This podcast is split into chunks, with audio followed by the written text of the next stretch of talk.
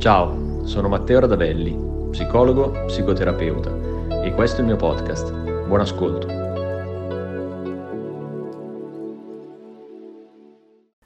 Quali sono due degli elementi principali che rischiano di inficiare la buona riuscita di una psicoterapia?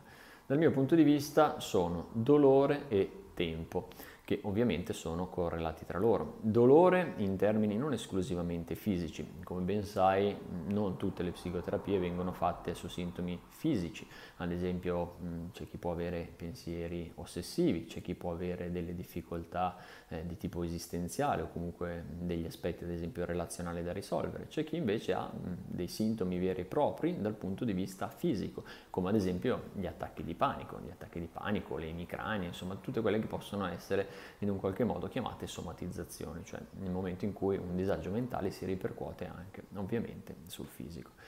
Questo è il primo aspetto. Perché il dolore? Perché il dolore di fatto ci impedisce di avere una visione lucida della situazione, ci confonde, eh, ci fa sentire prigionieri, ci impedisce di riappropriarci della, eh, pro, della nostra vita e al tempo stesso ci toglie tempo, ossia ci toglie la calma, la pazienza necessaria a volte per raffrontare un problema psicologico. Cosa vuol dire? Che non è insolito vedere una correlazione inversamente proporzionale tra il dolore ed il tempo a disposizione per poterlo trattare, cioè maggiore è il dolore che la persona vive, minore spesso è il tempo che questa persona è disposta a tollerare oltre appunto la presenza del dolore stesso.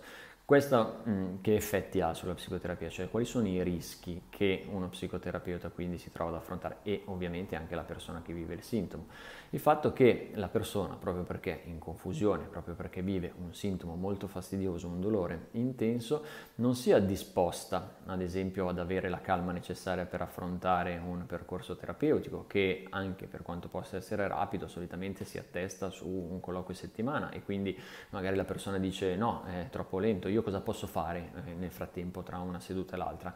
Non posso aspettare una settimana, quanto ci vuole? Mesi, anni? E quindi come posso muovermi? Cosa posso fare nel frattempo per poterlo togliere questo dolore? Io non sono disposto ad impiegare tutto questo tempo. Oppure dicono mm, allora questa cosa non funziona, dopo qualche seduta magari non hanno una remissione completa dei sintomi e mm, ci si sposta verso un altro tipo di terapeuta o un altro dottore, quindi magari con una specializzazione diversa.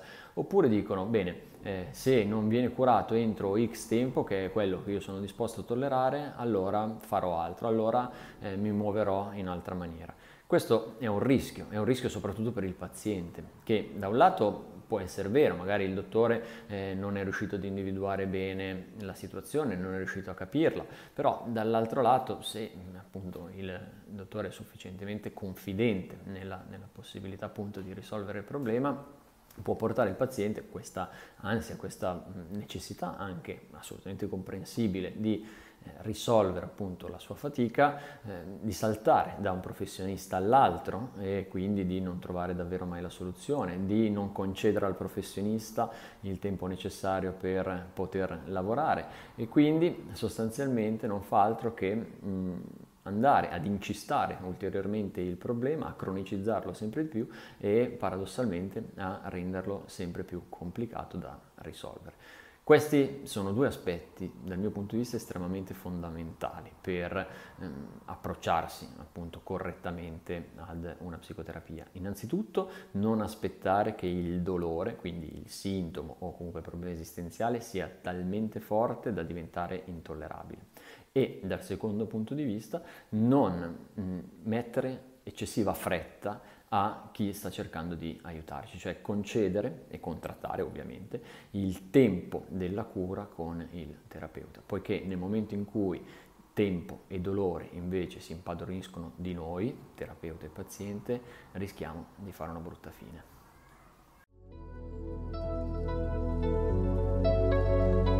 Grazie per aver ascoltato questa puntata. Se vuoi saperne di più, cerca Matteo Radavelli su Instagram, Facebook e YouTube. A presto!